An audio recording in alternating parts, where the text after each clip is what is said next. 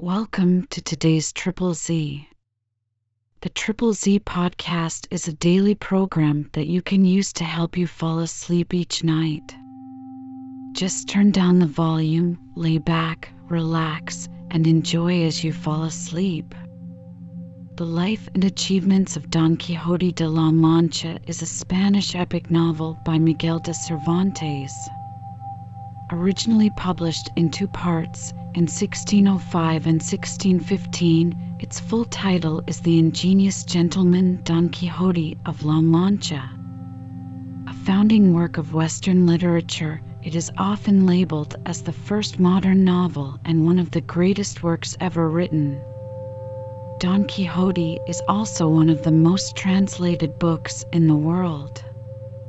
If you enjoy our program, please be sure to write us a review on your podcast platform and share us with a friend.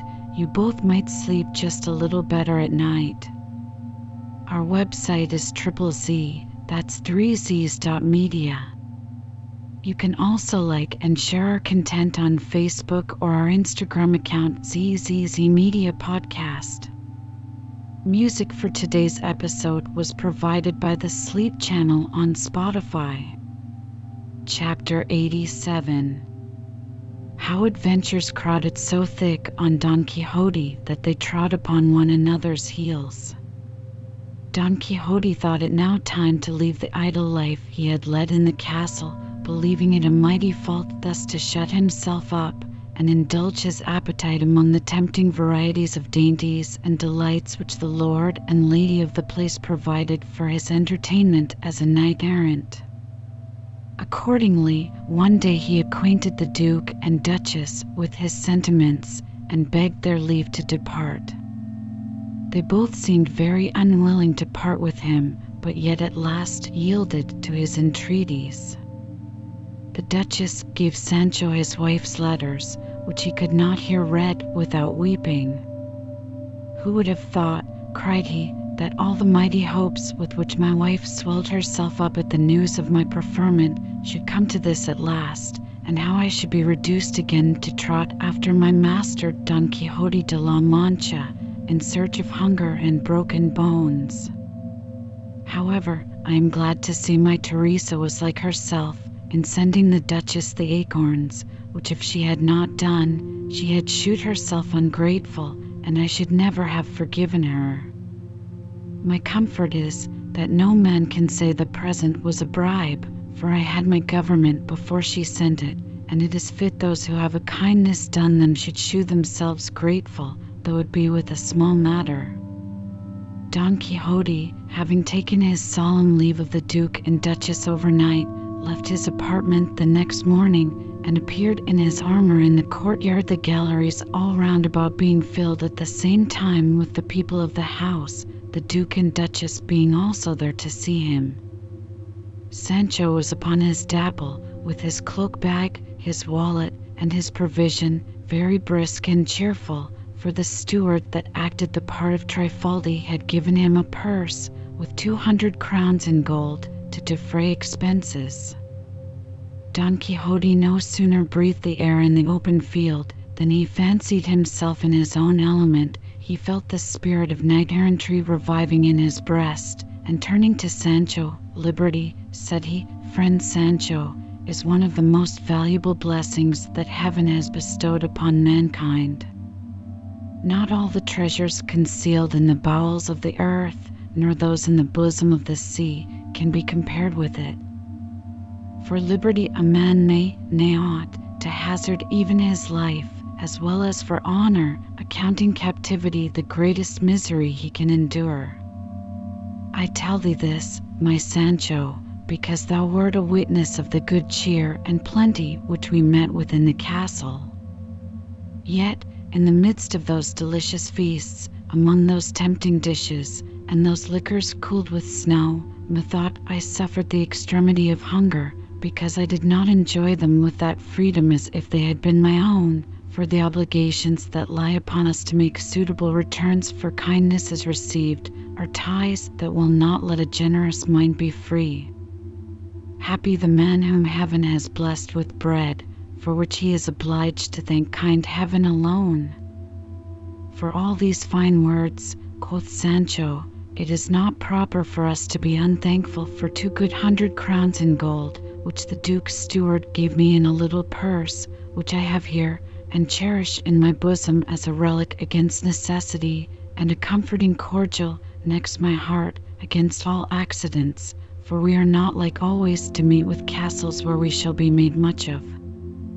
As the knight and squire went on discoursing of this and other matters, they had not ridden much more than a league ere they espied about a dozen men, who looked like country fellows, sitting at their victuals, with their cloaks under them, on the green grass in the middle of a meadow. Near them they saw several white cloths or sheets, spread out and laid close to one another, that seemed to cover something.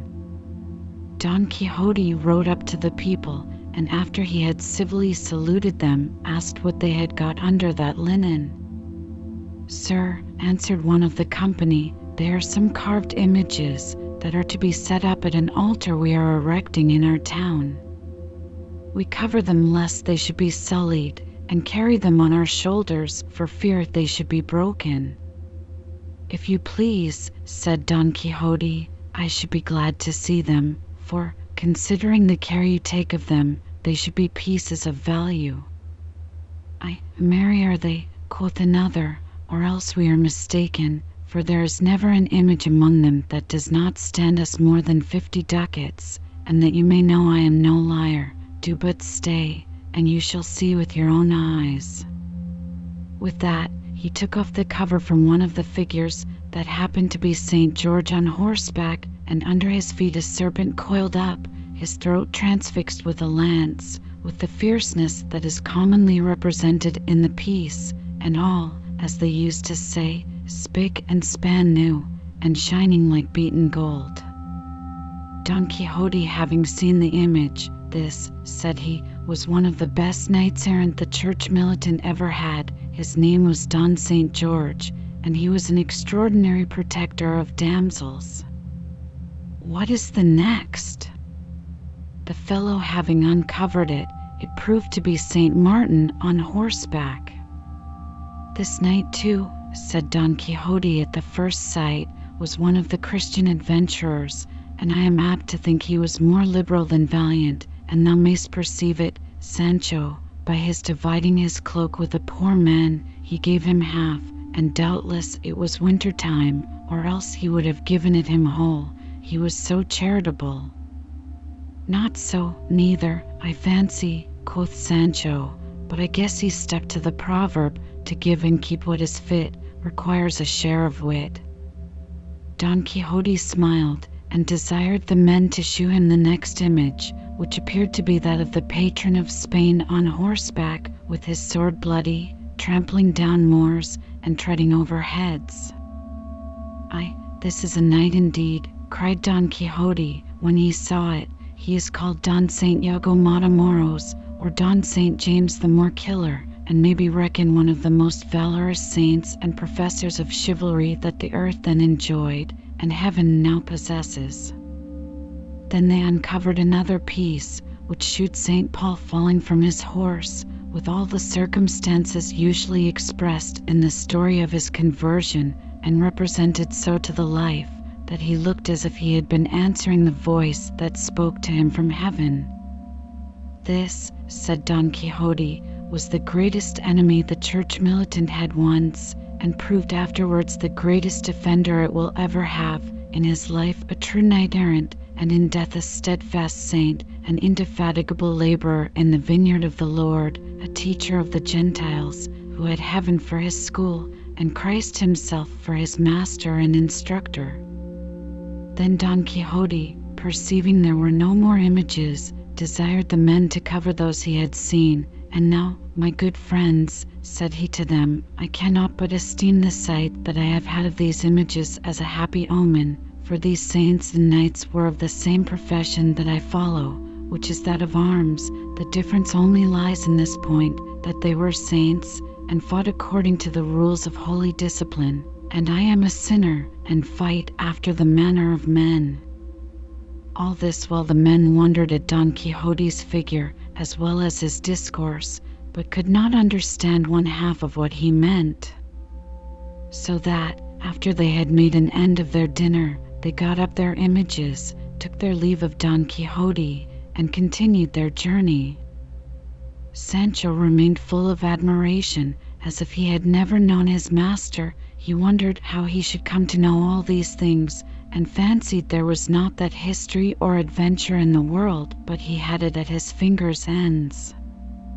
Truly, master of mine, quoth he, if what has happened to us today may be called an adventure, it is one of the sweetest and most pleasant we ever met with in all our rambles, for we are come off without a basting or the least bodily fear.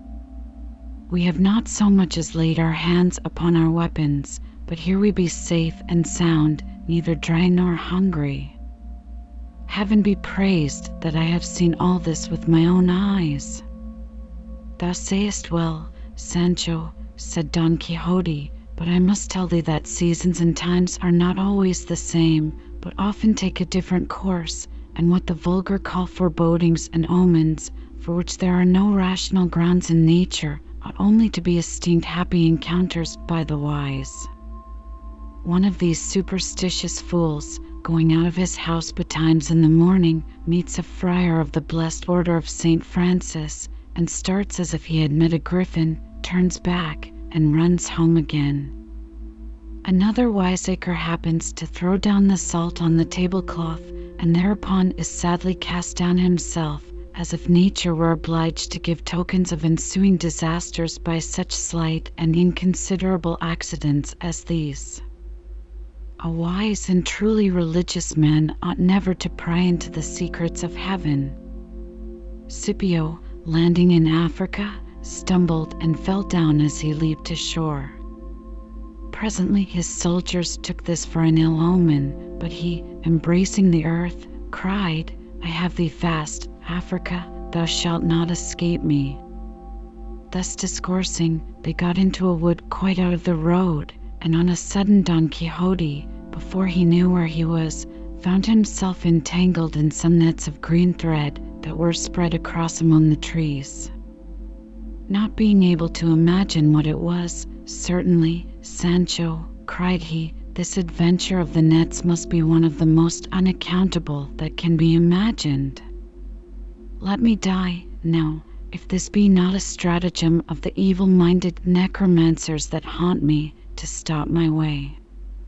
With that the knight put briskly forwards, resolving to break through, but in the very moment there sprung from behind the trees two most beautiful shepherdesses, at least they appeared to be so by their habits, only with this difference, that they were richly dressed in gold brocade.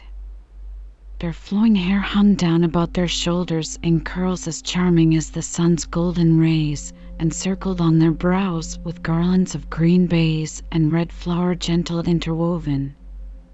As for their age, it seemed not less than fifteen, nor more than eighteen years. This unexpected vision dazzled and amazed Sancho, and surprised Don Quixote, till at last one of the shepherdesses opening her coral lips, Hold, sir, she cried, pray do not tear those nets which we have spread here, not to offend you, but to divert ourselves, and because it is likely you will inquire why they are spread here, and who we are, I shall tell you in few words.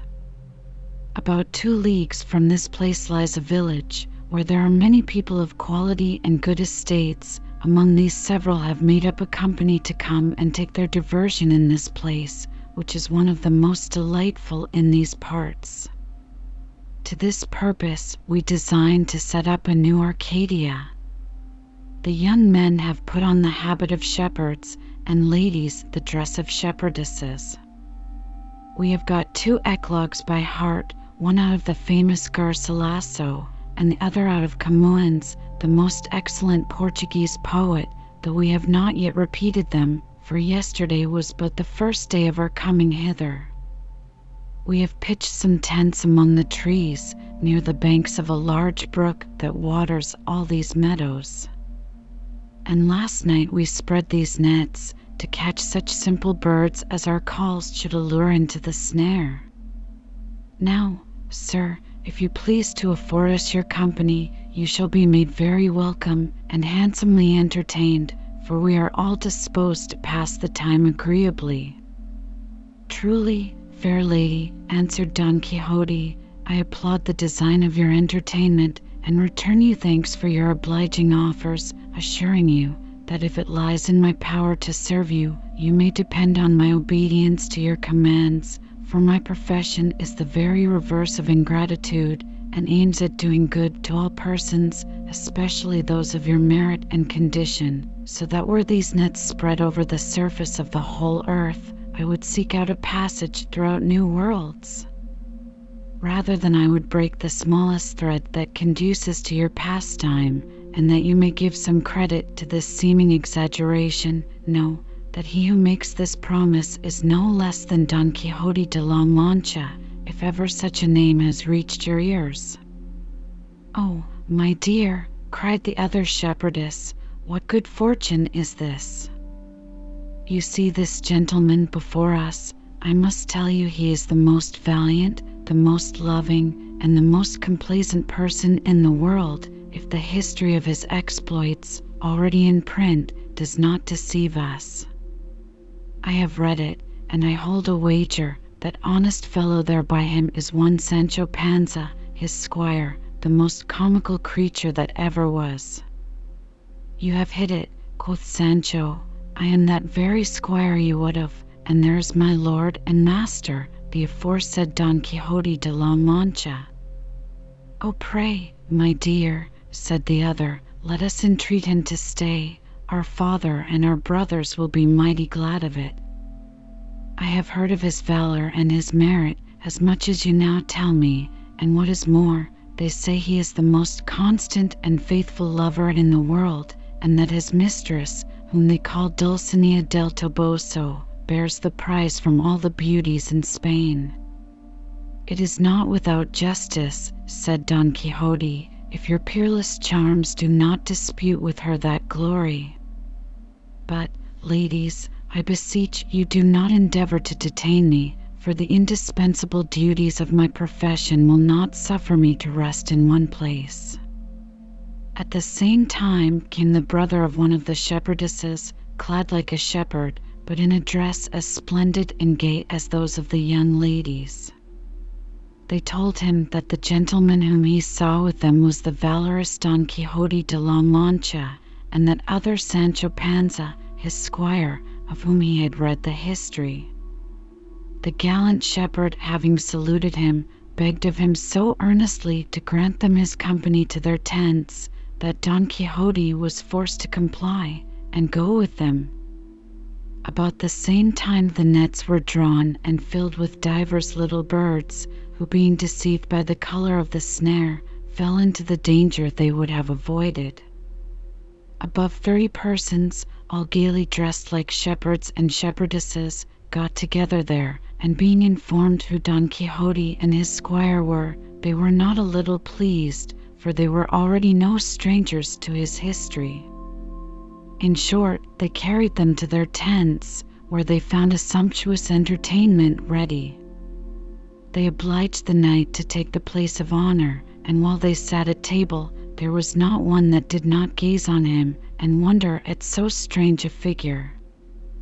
At last, the cloth being removed, Don Quixote, with a great deal of gravity, lifting up his voice, of all the sins that men commit, said he, none, in my opinion, is so great as ingratitude, though some think pride a greater, and I ground my assertion on this, that hell is said to be full of the ungrateful. Ever since I had the use of reason, I have employed my utmost endeavours to avoid this crime, and if I am not able to repay the benefits I receive in their kind, at least I am not wanting in real intentions of making suitable returns, and if that be not sufficient, I make my acknowledgments as public as I can, for he that proclaims the kindnesses he has received shews his disposition to repay them if he could, and those that receive are generally inferior to those that give. The Supreme Being, that is infinitely above all things, bestows his blessings on us so much beyond the capacity of all other benefactors that all the acknowledgments we can make can never hold proportion with his goodness. However, a thankful mind in some measure supplies its want of power with hearty desires and unfeigned expressions of a sense of gratitude and respect. I am in this condition as to the civilities I have been treated with here, for I am unable to make an acknowledgment equal to the kindnesses I have received. I shall, therefore, only offer you what is within the narrow limits of my own abilities, which is to maintain, for two whole days together, in the middle of the road that leads to Saragossa, that these ladies here, disguised in the habits of shepherdesses, are the fairest and most courteous damsels in the world, excepting only the peerless Dulcinea del Toboso, sole mistress of my thoughts, without offence to all that hear me, be it spoken. Here Sancho, who had all the while given ear to his master's compliment, thought fit to put in a word or two. Now, in the name of wonder, quoth he, can there be any body in the world so impudent as to say that this master of mine is a madman?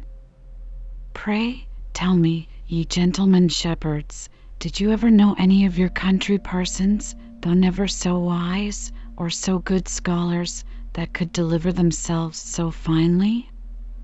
Or is there any of your knights errant, though never so famed for prowess, that can make such an offer as he has here done? Don Quixote turned towards Sancho, and, beholding him with eyes full of fiery indignation, "Can there be any body in the world," cried he, "that can say thou art not an incorrigible blockhead, Sancho? a compound of folly and knavery, wherein malice also is no small ingredient? Who bids thee meddle with my concerns, or busy thyself with my folly or discretion? Make no reply, but go and saddle Rozinante, if he is unsaddled, that I may immediately perform what I have offered, for in so noble and so just a cause thou mayst reckon all those who shall presume to oppose me subdued and overthrown. This said, up he started, with marks of anger in his looks, to the amazement of all the company, who were at a loss whether they should esteem him a madman or a man of sense. They endeavored to prevail with him, however, to lay aside his challenge, telling him they were sufficiently assured of his grateful nature, without exposing him to the danger of such demonstrations, and as for his valor, they were so well informed by the history of his numerous achievements that there was no need of any new instance to convince them of it. But all these representations could not dissuade him from his purpose, and therefore, having mounted Rozinante, braced his shield, and grasped his lance, he went and posted himself in the middle of the highway, not far from the verdant meadow, followed by Sancho on his Dapple, and all the pastoral society who were desirous to see the event of that unaccountable defiance.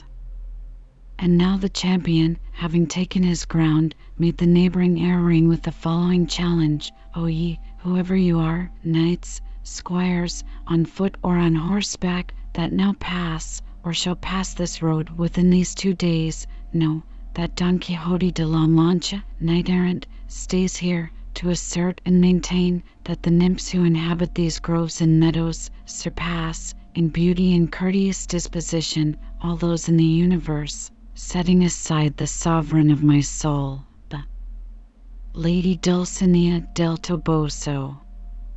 And he that dares uphold the contrary, let him appear. Twice he repeated these words, and twice they were repeated in vain. But fortune, that had a strange hand at managing his concerns, now shewed him a merry sight, for by and by he discovered on the road a great number of people on horseback, many of them with lances in their hands, all trooping together very fast. The company that watched Don Quixote's motions no sooner spied such a squadron driving the dust before them than they got out of harm's way, not judging it safe to be so near danger. And as for Sancho, he sheltered himself behind Rozinante's crupper, only Don Quixote stood fixed with an undaunted courage. When the horsemen came near, one of the foremost, bawling to the champion, Ho, ho, cried he, get out of the way, or these bulls will tread thee to pieces. Go to, you scoundrels, answered Don Quixote. None of your bulls are anything to me, though the fiercest that ever were fed on the banks of Serrama. Acknowledge, all in a body, what I have proclaimed here to be truth, or else stand combat with me. But the herdsman had not time to answer, neither had Don Quixote any to get out of the way, if he had been inclined to it, for the herd of wild bulls were presently upon him, and a huge company of drivers and people that were going to a town where they were to be baited the next day. So, bearing all down before them, knight and squire, horse and man, they trampled them under foot at an unmerciful rate. There lay Sancho mauled, Don Quixote stunned, Dapple bruised, and Rocinante in very indifferent circumstances. But for all this, after the whole rout of men and beasts were gone by, up started Don Quixote, ere he was thoroughly come to himself, and staggering and stumbling, falling and getting up again as fast as he could, he began to run after them. "Stop, scoundrels, stop!" cried he aloud. "Stay! It is a single knight defies you all, one who scorns the humour of making a golden bridge for a flying enemy." But the hasty travellers did not stop, nor slacken their speed, for all his loud defiance, and minded it no more than the last year's snow. At last weariness stopped Don Quixote, so that, with all his anger, and no prospect of revenge, he was forced to sit down on the road till Sancho came up to him with Rocinante and Dapple. Then the master and man made a shift to remount, and, with more shame than satisfaction, hastened their journey, without taking leave of their friends of the New Arcadia.